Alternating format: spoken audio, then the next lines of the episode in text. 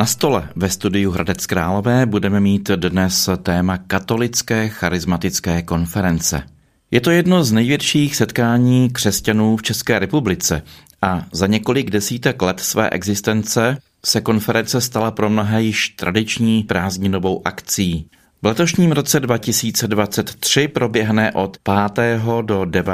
července na brněnském výstavišti.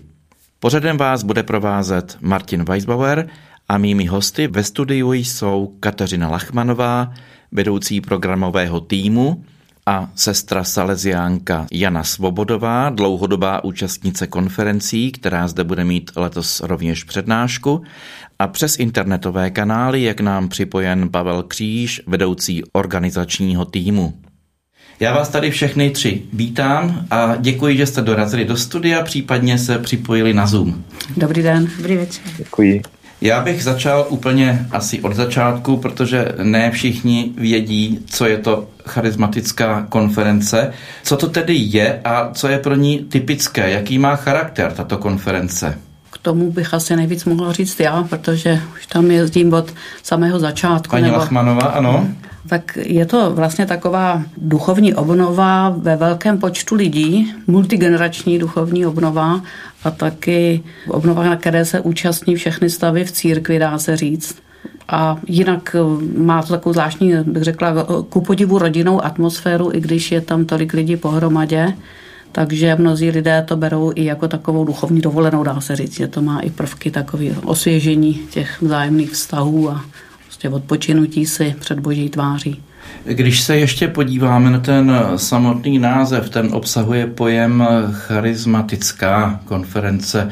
To znamená, že to bude určitě určovat nějak charakter té konference. V čem to spočívá konkrétně? Charismatická proto, protože to je setkání především příznivců katolické charismatické obnovy, i když spousta lidí tam jezdí, aniž by se identifikovala s tímto proudem v církvi nebo s tímto hnutím, jenom proto, že prostě jim vyhovuje ten styl modliteb, styl přednášek, prostě styl tohohle setkání. Berou to jako takové svoje každoroční exercicie a nutně se necítí být součástí. Řekla bych taková možná přes 50% lidí ano, a zbytek jsou jako hosté tady té akce, protože jim to nějak takhle vyhovuje.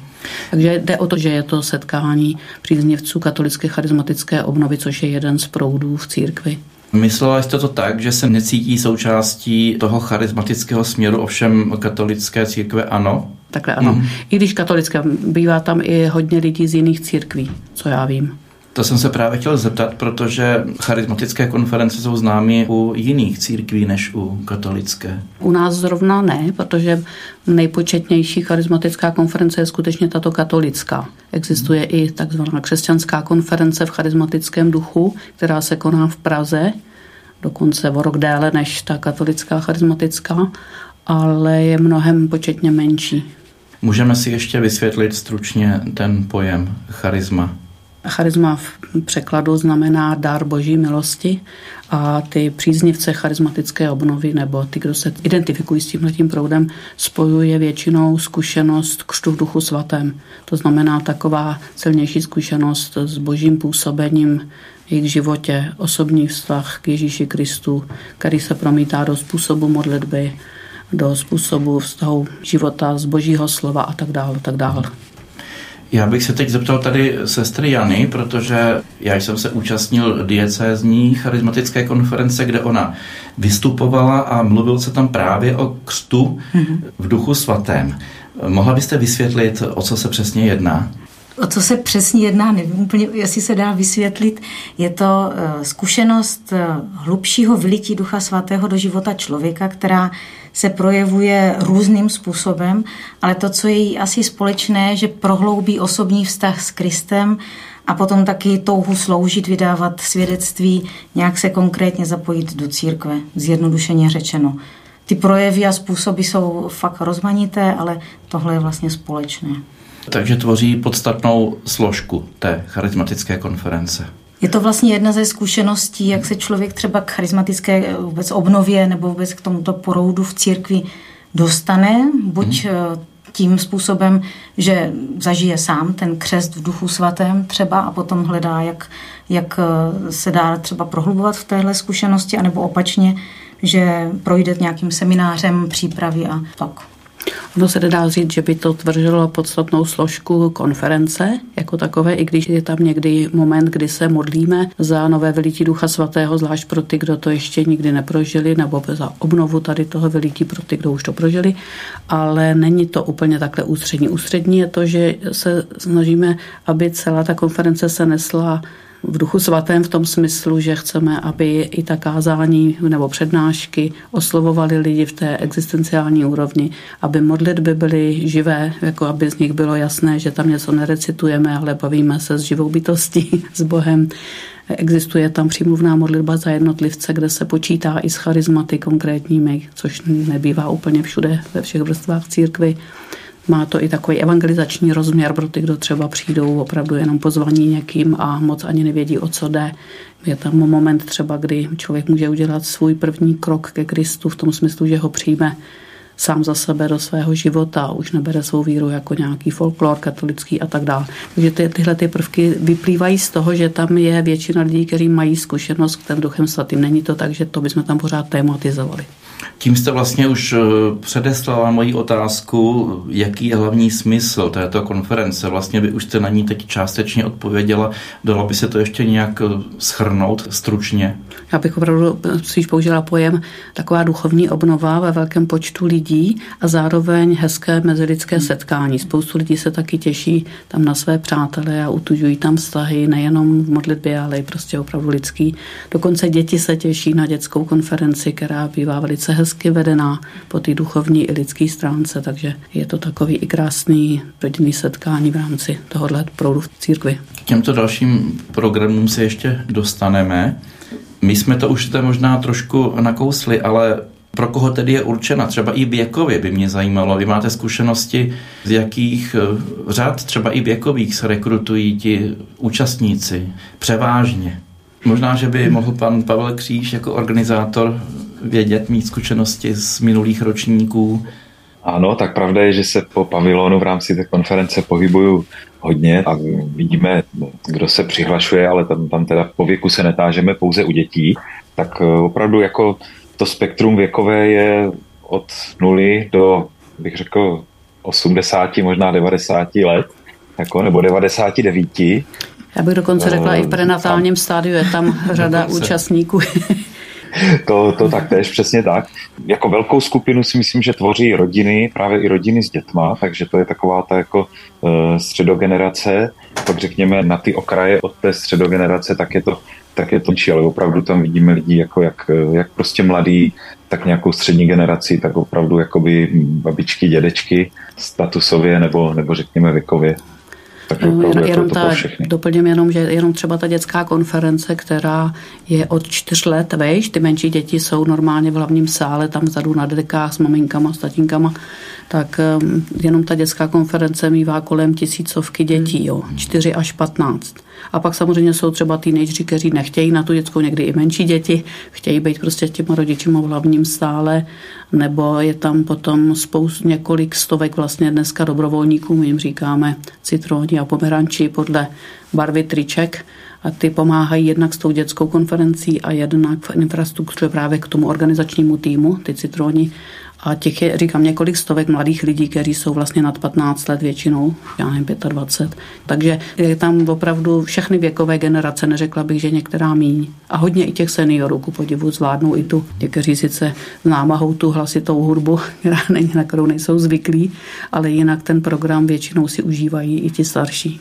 K hudbě i k té organizaci se ještě dostaneme, ale zůstal bych ještě u těch počtů. Zmínila jste poměrně vysoký počet dětí. Jak je to s dospělými přibližně? Možná to je otázka na pana Pavla Kříže. Ano, ty počty prakticky se v průběhu té konference nám tam protočí řádově 7 tisíc lidí. No, takže ta, ty děti jako jsou opravdu ta, ta tisícovka ve, ve špičce, takže celkový jako zase počet je možná, že opravdu skoro skoro ta čtvrtina jsou ty děti. Jo, a v tom roce 19 před covidem bylo asi 8 tisíc lidí. Teď trošinku je pokles, ale pořád to číslo jako je řádově takto.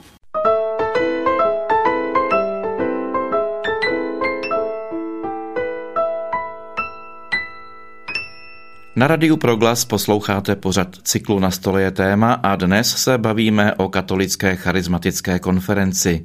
Hosty v našem pořadu jsou Kateřina Lachmanová, vedoucí programového týmu, Pavel Kříž, vedoucí organizačního týmu a sestra salesiánka Jana Svobodová.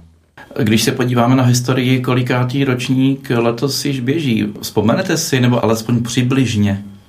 Já mám pocit, že bude asi 33., protože myslím v roce 90, někdo říká 89, že už byla nějaká mini setkání takové v jednom sboru evangelickém v Praze, ale myslím, že my bychom asi řekli 33. Já v jeden ročník už jsem prosila, ať už se to nepíše na plagátky, protože mi to příliš připomínalo sjezdy komunistické strany s, tím, s tou číslovkou, takže myslím nejvíc to ví administrátorka konference Pavlína Pastyříková, ale ta to nějak sleduje.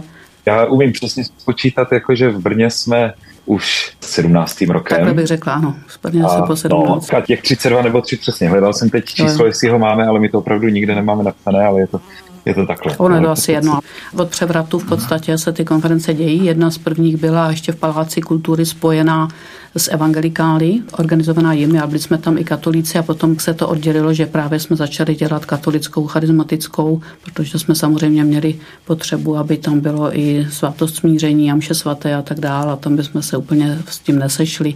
Z toho, co jste říkali, je patrné, že nebyla vždycky v Brně, kde tady byla předtím?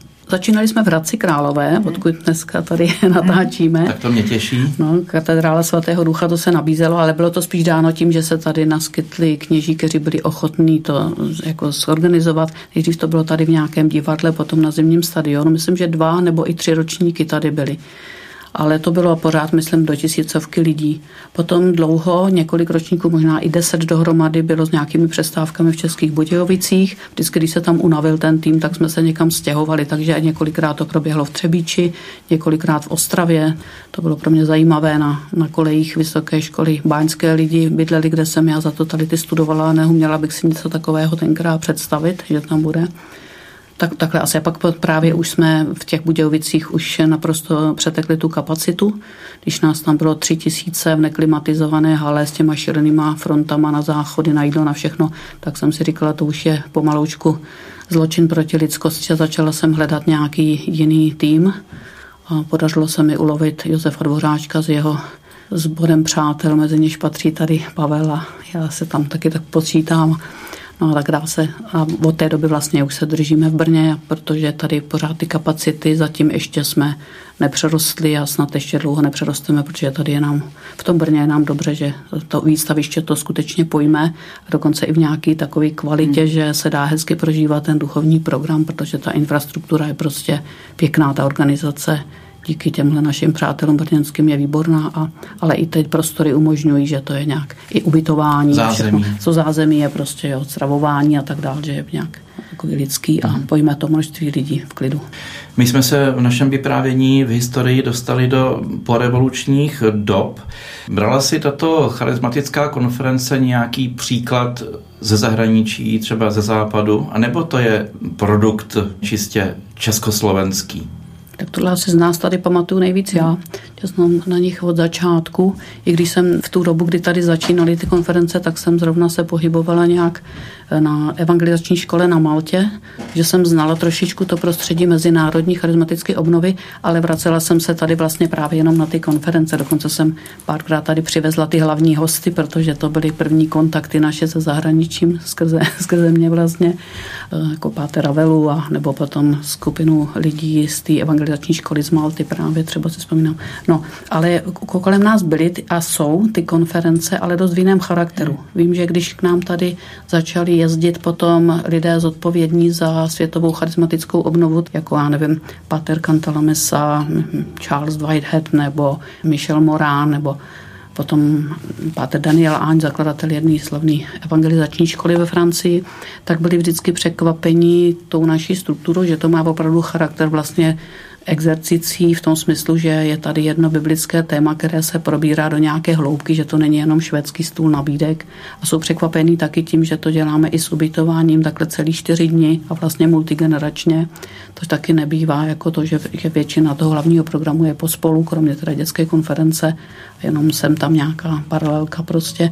Takže byli překvapení, ale líbilo se jim to, že to má jako nějakou hloubku a že to je od někud někam, že si člověk z té konference odnese nejenom nějaký třeba přechodný nadšení, ale i něco možná hlubšího do života. Je to tady podobné jako v dalších zemích? Je to velmi různé. Třeba v Rakousku se děje konference v počtu pár desítek lidí na nějakém hotelu v horách. V Německu, myslím, celonárodní charizmatická konference Není možná, že jich je víc menšího typu, po, po, počet je veliká země. A vím, že tam je velikánská ekumenická konference v Augsburgu, jmenuje se MER, někteří lidi od nás ji navštívili, vede ji katolík se svým týmem, ale vlastně je ekumenická v Polsku, nevím, jestli do dneška je dělají, ale dělávali v Čenstochový takový jednodenní setkání, kde v předvečer se sešli ještě vedoucí z oblastí a potom to bylo ve stovkách tisíc lidí s návštěvou nějakého guest speakera, nějakého hosta ze zahraničí. Takže taková jednodenní spíš akce bez ubytování, by bylo to pod Čirákem. Vlastně v Itálii třeba jsou početné ty konference v Rimini a zase nevím, jak teď po covidu, ale bývali v Rimini a měli taky mhm. velikou, velikou návštěvnost a samozřejmě třeba nějaký menší konference potom oblastní. Je to velmi různé, ale říkám toho typu, jak máme my to spíš jako vždycky s překvapením se dívali, že se jim líbila ta, tady ta struktura takovéhohle typu není kolem nás, jiná hmm. konference. To je určitě výjimečné. Vy jste před chvílí zmiňovala konferenci v Německu, která je ekumenická. Jak je to tady s tou naší? Je sice vedená jako katolická, ale je ekumenicky otevřená?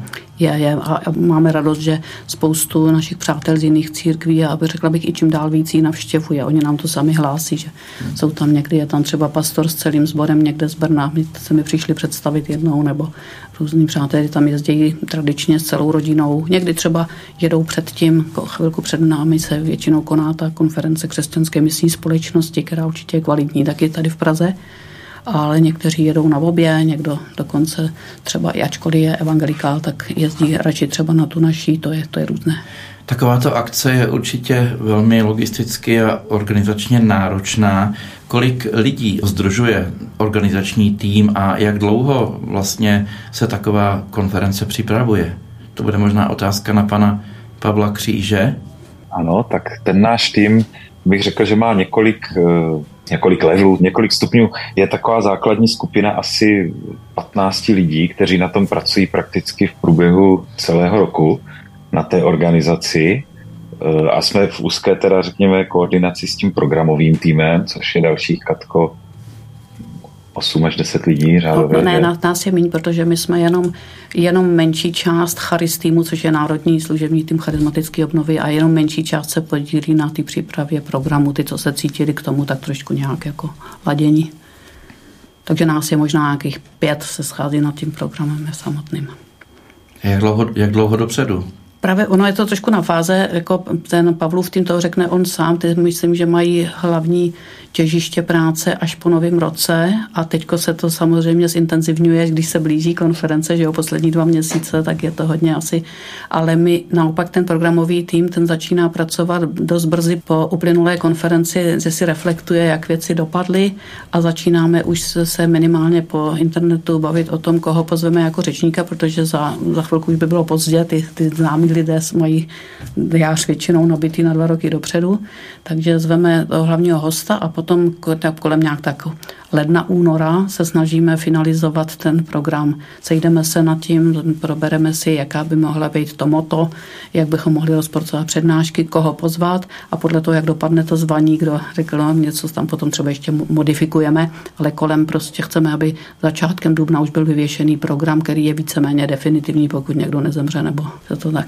A já teď už vlastně odpočívám, až zase kromě toho, že třeba občas někdo chce právě jako vy tady rozhovor o tom, o čem bude ta konference, konference, tak potom moje hlavní práce je až zase při té konferenci samotné, kde se snažím, aby byl na pódiu, kdo tam zrovna má být a nebyl tam, kdo tam nemá být a takhle. A, a vykládat do médií, o co se děje a co to je charismatická. Tak Pavel se hlásí. A co ten organizace? Ano, pan Pavel. Tak já bych to jenom doplnil, je to tak, jak Katka říkala, že u nás potom to s tím blížícím se termínem, tak ta práce samozřejmě přibývá, protože řeší se ubytování, řeší se právě to technické zařízení, zvuk, pódium, televize, potom vybavení toho pavilonu, stravování, stravování jo, to jsou takové kapitoly, hmm. kde my to konec konců taky začneme hned jako po konferenci ještě v neděli takovou reflexí pak teda řekněme jsou ty prázdniny, ale víceméně od podzimu se rozbíhají rozjednávání třeba toho ubytování jídla a základu toho zázemí na tom výstavišti, kde to probíhá. A pak vlastně po novém roce už řešíme ty konkrétnosti toho interiéru, jak to bude, jestli se něco změní. Potom v návaznosti na to, jak se lidé přihlašují, tak se samozřejmě řeší ten objem třeba toho prostoru, který tam zabereme a podle toho to zvučení, židle a tak dál. No a teď řekněme touto dobou, tady květen, červen, tak to se opravdu finalizuje do posledních eh, detailů, objednáváme různé služby, eh, dopotvrzujeme si návaznosti mezi tím, co kdo dělá a tak dál. Jo, a v průběhu možná se vrátím k tomu počtu lidí, protože já jsem řekl 15, to je řekněme takové to, co během toho roku, kdo je aktivně jako nasazen. A v průběhu konference tak je to opravdu kolem stovky dobrovolníků, kteří řeší tu organizační stránku, no a dalších 150 až 200 těch, kteří řeší to zázemí té dětské konference. A to jsme se nebavili o kapelách, kterých teď máme ne už jednu, ale několik, kteří samozřejmě se taky připravují přes rok. A, a přímluvcích taky. Přímluvci, to je skupina asi stovky lidí, kteří jsou formováni k tomu, že potom slouží individuální přímluvnou modlitbou a taky se modlí, když je nějaký problém v té organizaci předem, tak je můžeme i přes ty jejich vedoucí informovat, aby třeba vzali do modliteb někdo, něco, co teď zrovna řešíme. Takže máte už předem sestaven nějaký stálý tým přímluvců, je to tak? Ano, je to tak, no. Dokonce se i scházíme jednou za rok pravidelně k formaci a ve funkci tady té právě charismatické konference. Takže i ti přímluvci procházejí formací, to je zajímavé. Nějakou přípravou, ano, určitě minimálně jednou za rok mají takovou víkendovku, většinou v kostelně Vydří to bývalo být. Ano, ano. Pozveme někoho, kdo nějakým způsobem prohloubí to téma té přímluvné modlitby z nějaké strany, tak aby přímluvce žil i sám hlubokým duchovním životem, nějak byl přiměřeně zralý a, a prostě mohl přijmout ty lidi, kteří přicházejí a nějaké společně přednes před boží tvář. Tak známe se mezi sebou, nebo je na to i kladen důraz, aby tam nebyl kdokoliv. Takže je to taky vlastně taková průběžná služba. Která vrcholí potom na konferenci.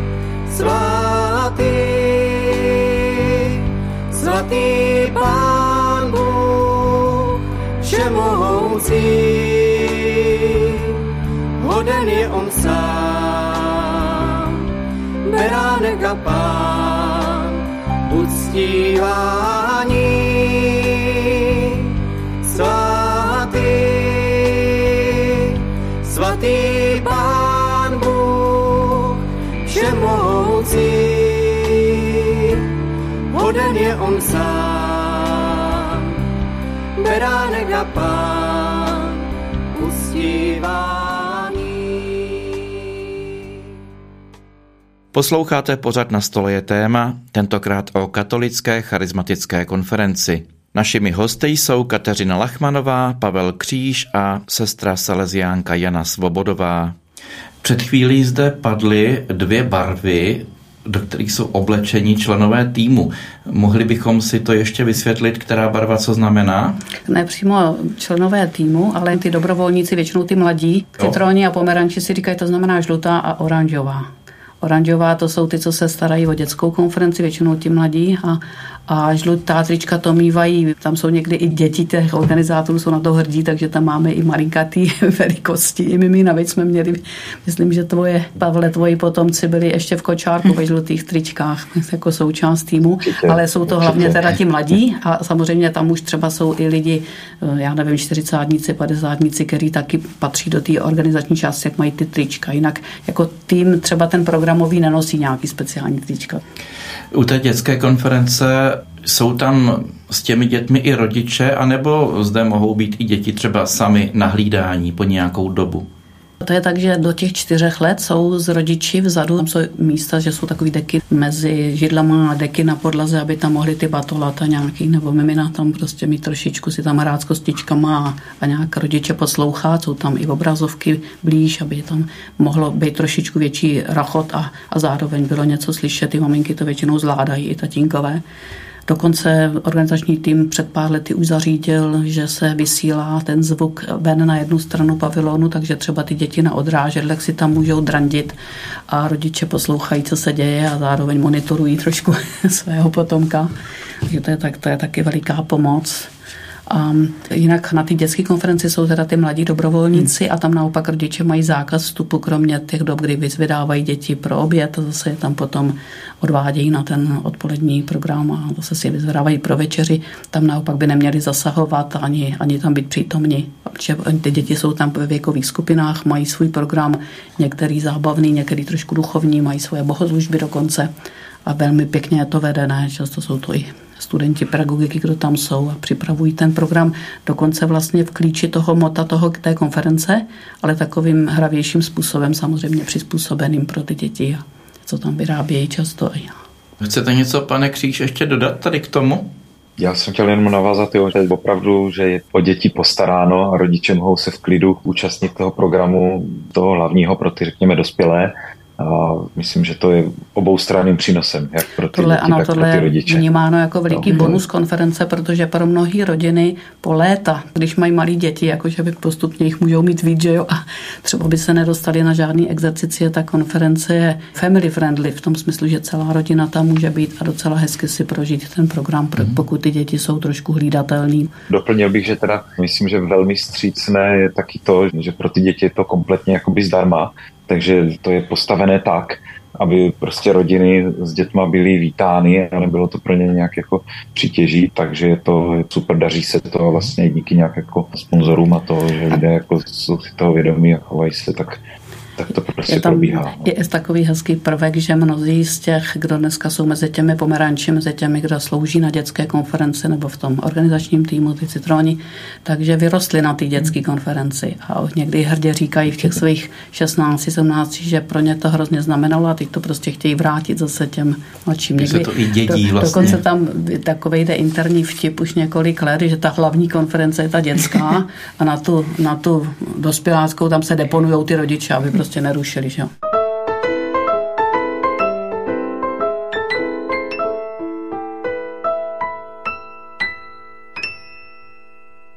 Ještě než se dostaneme k samotnému programu, tak víme, že součástí, podstatnou součástí těchto konferencí je hudba. Zmiňovali jsme i to, že ta hudba bývá někdy poněkud razantnější nebo hlasitější. Jak se s tím vyrovnávají seniori? Tak jako musím říct, že každý rok přijde několik mailů v tom smyslu, že se jim to sice líbí ten styl hudby, to podivu jim nevadí, ale že by to mohlo být trošičku tižší, já taky už jsem seniorský věk, tak možná bych to sama taky vítala, ale zvukaři vždycky říkají, že je to trošku problém ozvučit ten velikánský prostor, který vlastně je to hala, že jo, původně to je výstaviště, ozvučit to tak, aby ve všech místech prostě bylo vlastně nějak normálně slyšet, nějak to tam nevazbilo. Ne. Je to prostě veliký kumš, takže je to i na úkor toho, že na některých místech, kde se třeba to blíž těm reproduktorům, tak je ta hudba trošičku hlasitější, než by člověk třeba nutně musel mít a mladým to samozřejmě přijde možná moc potichu. Jo. Takže je to takový hledání, prostě letitý hledání kompromisu. Hmm. Ale zajímavý je, že ten styl hudby jako takový, to, my tomu říkáme chválové písně. Na ten jsem se to, právě chtěl jsou to modlitební písně, tak proti tomu ani ty seniori nic neprotestují, ba naopak. Myslím, že se jim to líbí. A co já zjišťuju, že tohle je jeden z prvků charismatické obnovy, který dávno už prosákl normálně do církve jako něco standardního, protože aniž by třeba ve všech kostelích měli večery chval, ale zjišťují, že spoustu schol běžných schol, který doprovázejí mši svatou, velmi rádi a často hrají typické písně z charismatické konference, anebo dokonce ordinárium, které se hraje na konferenci, tak často ho slýchám při normálních mších svatých, kde mají třeba kapelu s kytarama a tak dál. A je pravda, že oni mají zvláštní kvalitu tyhle písničky, že to není takový, to zaspíváme si. Ale zpíváme opravdu pánovou, je to modlitba vlastně tím. A lidi, myslím, to vnímají a rádi si odvážejí pak třeba nahrávky z těchto těch písní, které tam jsou k dispozici vždycky aspoň co dva roky, tak je nový CD vyjde, nebo nový nahrávky, které si pak vezou domů a pak se třeba s tím modlí i doma, že si to pustí a můžou mít takovou svoji modlitební chvíli, i když tam nemají kapelu žádnou nebo ani ve farnosti. Vystupují tady s tou hudbou stále stejné kapely nebo hudebníci, nebo to nějakým způsobem střídáte? Donedávna jsme tam měli kapelu, kde jádro bylo ze Severní Moravy, Mirek Přikryl a, a spol, říkají si chapele jako charismatická kapela, ale víckrát třeba na nějaký z těch večerů jsme zvali někoho zvenčí, ať třeba i ze Slovenska. A Teď už jsme tam měli celý den jinou kapelu schválně, aby se taky dával prostor jiným, protože i ty chválové kapely se přes rok scházejí a je jich čím dál víc a slouží třeba pravidelně v různých kostelech po republice. Existují webové stránky www.večerychval.cz, kde je ten seznam, kde se konají chvály tohoto typu. To před pár lety ještě nebylo. Takže teď se snažíme dávat prostor více těm kapelám. I letos to takhle bude, že bude chapela, ale budou také zlínské chvály a pak bude takové nové uskupení, které do nedávna hrávalo spíš na akcích Centra pro mládež v osové bytýšce a loni třeba na Jumpu. A protože hráli moc pěkně, tak jsme je pozvali na večer chvál, který bude ve čtvrtek. Říkají si Jesus Freaks, no nebudu ani překládat, aby se někdo nalekl, ale hrajou moc krásně. Mm-hmm.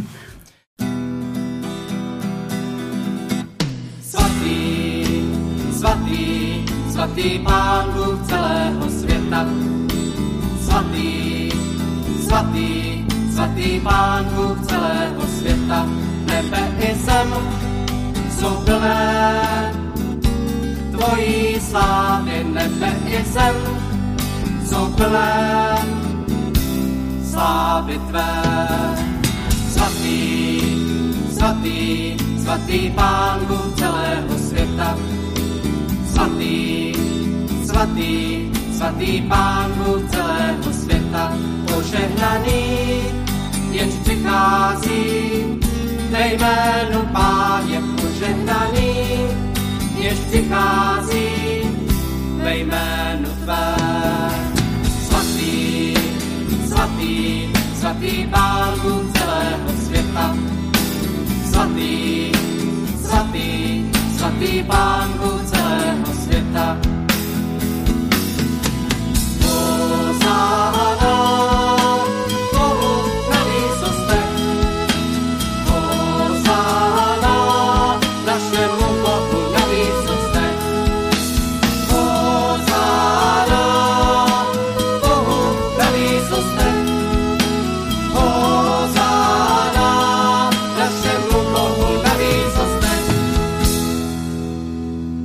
Na Radiu Proglas posloucháte pořad cyklu Na stole je téma a dnes se bavíme o katolické charismatické konferenci.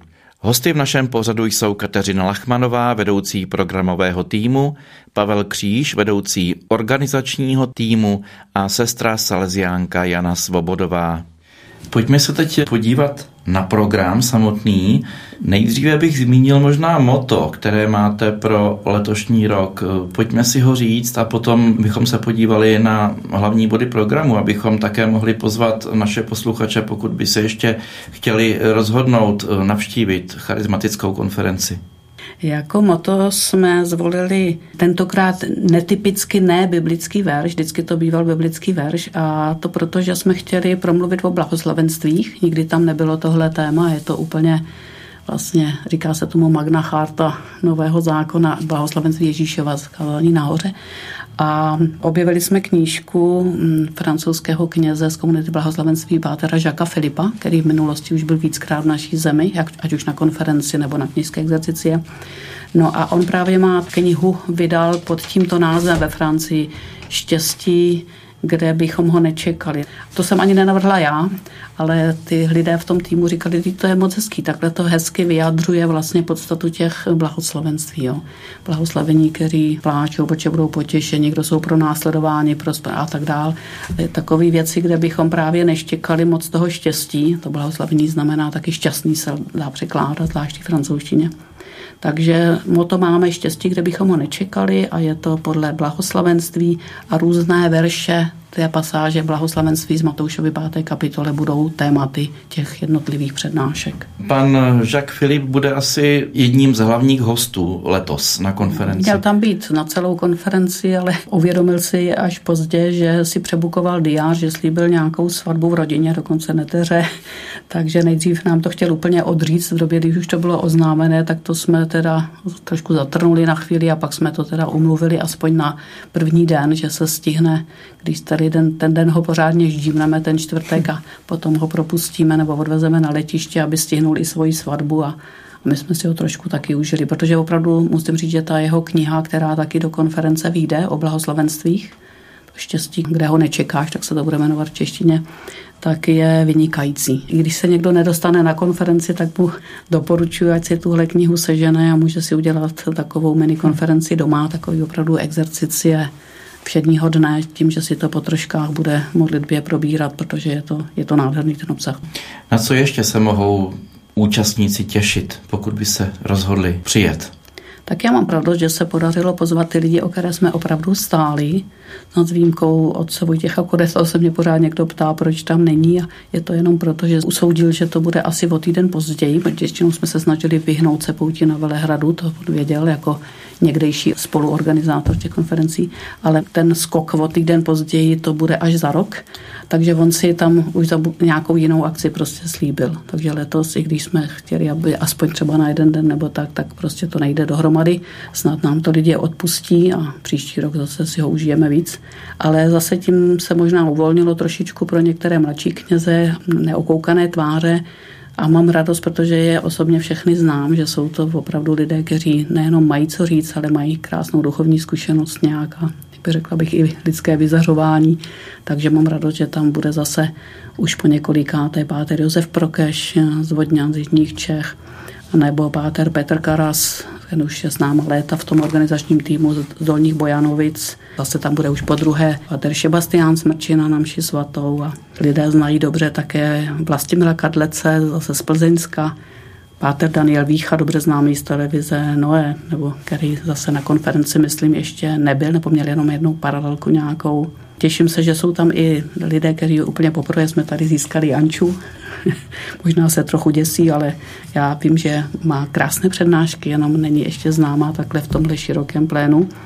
A pak mám velkou radost, že se mi podařilo přemluvit, ptálo mě to hodně sil, ale přemluvit Josefa Dvořáčka, který do předloňského roku vedl organizační tým a na to konto se vždycky vymlouval, že on přednášku mít nemůže, že toho má moc v té organizaci. Tak, tak když to po něm převzal Pavel tady, tak, tak jsme přemluvili Josefa Dvořáčka, aby měl přednášku v hlavním programu sobotu a na to se moc těším, protože to bude vlastně o prožívání víry v tom úplně obyčejném životě. Nebude mluvit jako farář, ale jako ten, kdo má zodpovědnost za spoustu lidí ve firmě, kterou vede a, a nemocný dvě babičky a, a rodinu svojí a starost kolem farnosti, kde pomáhá panu faráři. Takže myslím si, že tady to prožívání víry uprostřed úplně normálního života, že je hrozně důležité, aby zaznělo z úst lajka, takže mám radost, jak se to poskládalo, že tam máme výborný kněze, ale i lidi takhle nějak řekněme z terénu, kteří mají co říct. Já se teď obrátím tady na sestru Janu, která s námi také sedí ve studiu. Vy jste měla přednášku nebo spíše svědectví už zde v Hradci Králové na diecézní konferenci.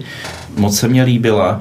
Chystáte něco podobného i na tuto konferenci celostátní? Nebo v jakém smyslu se bude vaše vystoupení nést?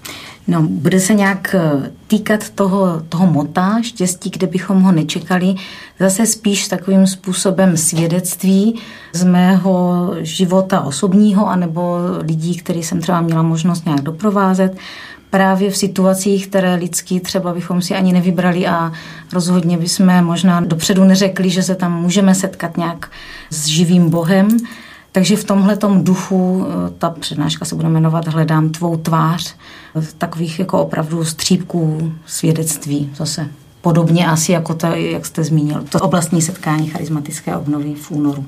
Budete přednášet poprvé na celostátní konferenci? No, na charismatické konferenci ano.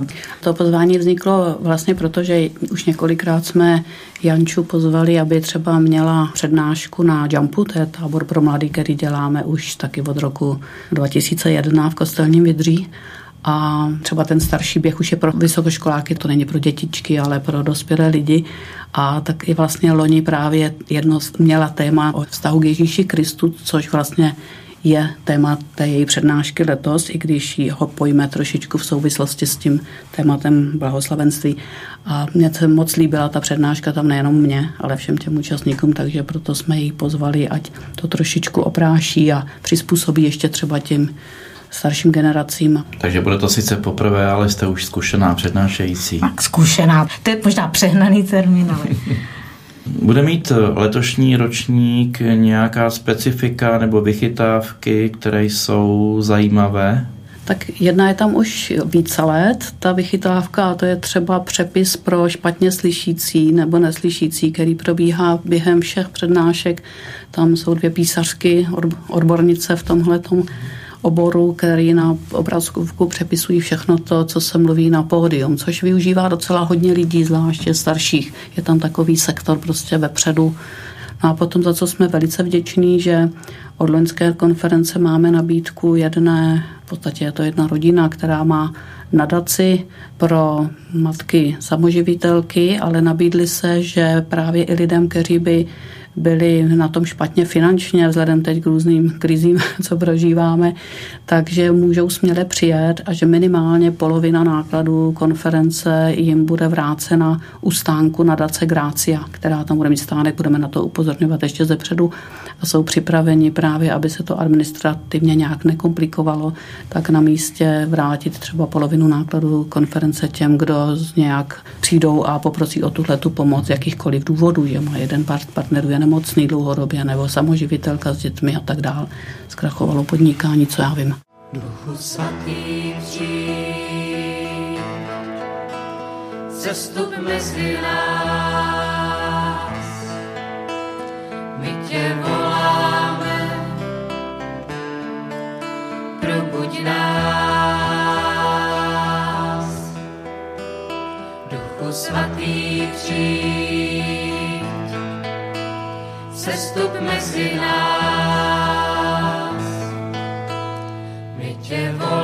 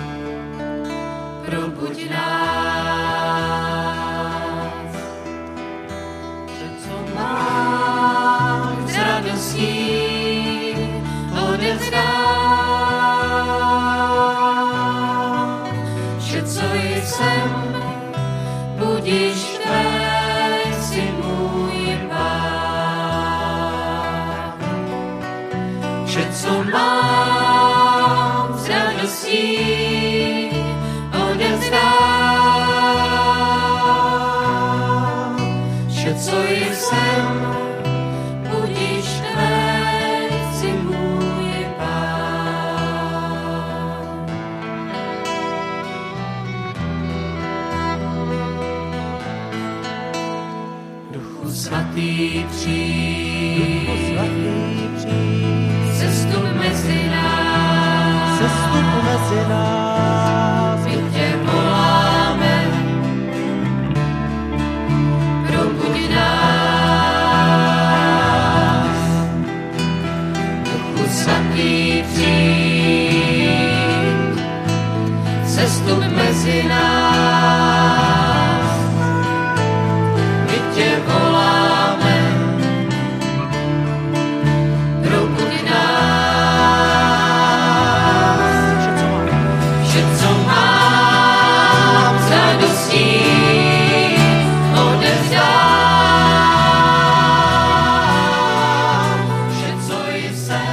Posloucháte pořad na stole je téma, tentokrát o katolické charismatické konferenci. Našimi hosty jsou Kateřina Lachmanová, Pavel Kříž a sestra Salesiánka Jana Svobodová. Jak vypadá takový typický den charismatické konference? Které tedy části se zde střídají po sobě? Tak typicky začínáme ráno modlitbou chval, těmi písněmi právě. Nejvíc jsou to ty modlitební písně, sem tam trošičku nějaké slovo, nebo se něco přečte z písma svatého, asi tak půl hodina jsou ty chvály.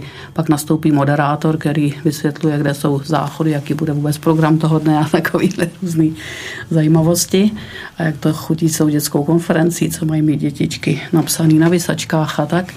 Potom následuje teda přednáška s představením. Když je to celý dopoledne máme před sebou, tak po té pauze třeba už je spíš jako modlitba, že to téma, co zaznělo v té první části, tak nějak je, my tomu říkáme promodlené v tom smyslu, že třeba ať už ten řečník nebo někdo jiný, kdo je s ním duchovně zpřízněn, tak vede lidi k modlitbě v tom duchu té přednášky, která zazněla právě, abychom to téma už zase nepřebyli dalšími slovy, ale zpracovali nějak před boží tváří. Řekněme například, když bude řeč o vztahu k Ježíši Kristu, tak pak na závěr té přednášky nebo po přestávce zazní třeba možná takový modlitby v tom smyslu, abychom obnovili ten svůj osobní vztah s ním, nebo kdo ho nikdy ještě nenavázal, jenom žije nějaký katolický folklor, tak aby zkusil poprvé v životě pozvat Ježíše Krista do svého života a tak dále. To říkám jenom jako příklad. To může být velmi různý. Může to být třeba modlitba na téma usmíření v rodině nebo tak, podle toho prostě, co zazní.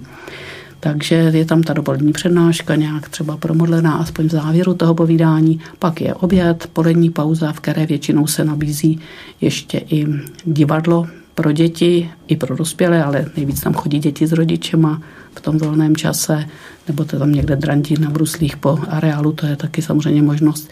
Jinak lidé samozřejmě odpočívají, chodí si, tam je spoustu stánků s výbornou literaturou, někdy autogramiády v té polední pauze, takže někdo si jde odpočnout na ubytovnu. A odpoledne začínáme zase kolem třetí hodiny, zase třeba krátkou chválou, pak je přednáška, po ní potom mše svatá po půlhodinové pauze večeře a večery v poslední dobou bývají většinou modlitební, Výjimečně v pátek je víc volitelných programů, že někdo, kdo už je předuchovnělý, tak si dojde třeba na divadlo nebo na nějaký koncert, který se nabízí ale v hlavním sále bývá většinou nějaká společná modlitba na nějaký způsob, po každý jiná. Někdy je to večer chvál, v pátek letos bude modlitba za bolesti světa, protože spoustu lidí má na srdci, já nevím, válku na Ukrajině, jiný problémy, politickou situaci, ekonomickou, takže budeme se modlit za všechny lidi v nouzi. No a v sobotu už tradičně bývá modlitba za účastníky. Víceméně to bývá už směřováno spíš jako ne už tolik třeba k vnitřnímu uzdravení nebo uzdravování vztahů, ale spíš prosíme o Ducha Svatého, každý pro to povolání, které žije.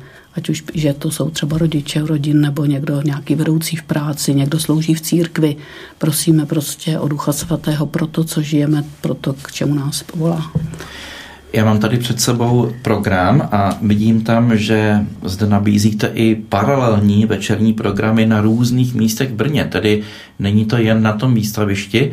To je ovšem jenom v ten pátek právě, jo. jinak vlastně většina programů je společná a v pátek máme paralelky, bývalo jich víc, ale Teď jsme je schválně zredukovali, protože chceme, aby většina lidí, kteří nejsou ještě unavení, říkám, tím duchovním programem, tak zůstali v tom hlavním sále ale letos třeba jsou dvě velká výročí Terezie z Lizie, tak jsme pozvali velkou znalkyni téhle světice, sestru Veroniku Barátovou, která tam mnohokrát už mluvila na konferenci, teď působí na Slovensku, tak bude mít povídání o Terezii z Lizie. Výtah do nebe se to jmenuje, patent svaté Teresky.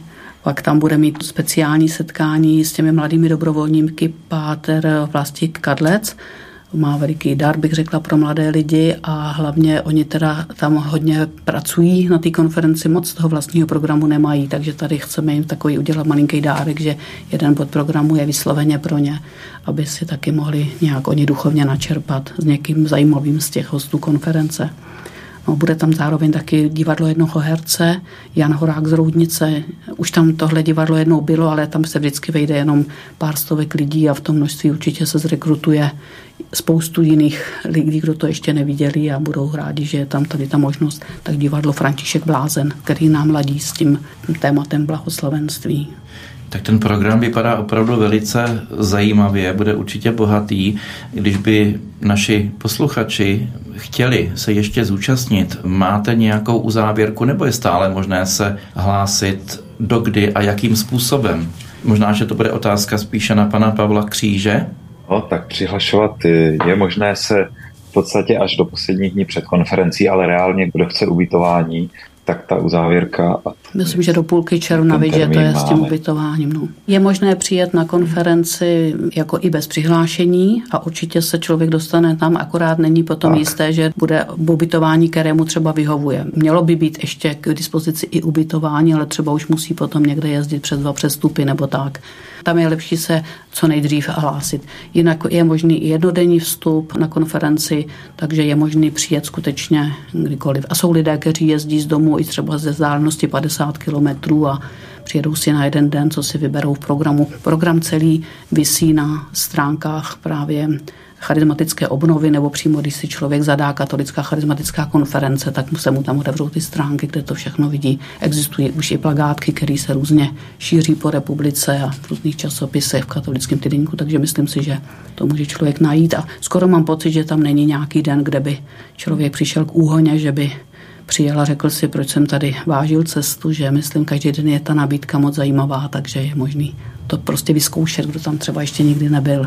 Já si myslím, že i sestra Jana by mohla doporučit. Myslím si, že tam dochází k mnoha pozbuzením duchovním a nebo i jakýmsi konverzím, třeba druhým nebo třetím životě člověka. Mohla byste nám jenom trošku k tomu něco říci, aby kdo cítí takovou potřebu, mohl přijet? Pro mě osobně je to opravdu takové jakoby načerpání z pramene. Jak jako toho božího, tak ale i jako lidského. To mně přijde na té konferenci vlastně velmi krásné, že se to tak přirozeně doplňuje. Tato dvojí načerpání vlastně a propojení, občerstvení člověka vlastně. Tak to asi bych doporučila jako opravdu všem, kdo touží aspoň trochu se napít a pak eh, není to jenom o těch přednáškách, kde člověka může zasáhnout něco osobně, dotknout se jeho třeba konkrétního života, toho, co prožívá, ale právě i o těch setkáních, třeba mnohdy velmi nahodilých s někým, koho už jsem pár roků neviděla, nějaký rozhovor, který člověk dopředu naplánuje a také to prostě může být ten boží dotek který tam prostě pro toho člověka je připravený, takže určitě doporučuju. Já sama tam jezdím už několik let a fakt nikdy to není stejné, byť jakoby ta struktura je stejná, ale tak jak, jako boží duch je živý, tak jako i každý to setkání je nový a živý. Jako ano, mohu potvrdit, že se tam opravdu dějí zázraky, doslova do písmene, zvlášť třeba v tu službu těch přímluvců nenápadnou, která se děje v polední nebo večerní pauze, ale i v mnoha jiných momentech někdy takové je méně nápadné, které třeba člověk zjistí, když se vrátí domů, že něco se opravdu pohnulo v jeho životě a třeba i podstatného.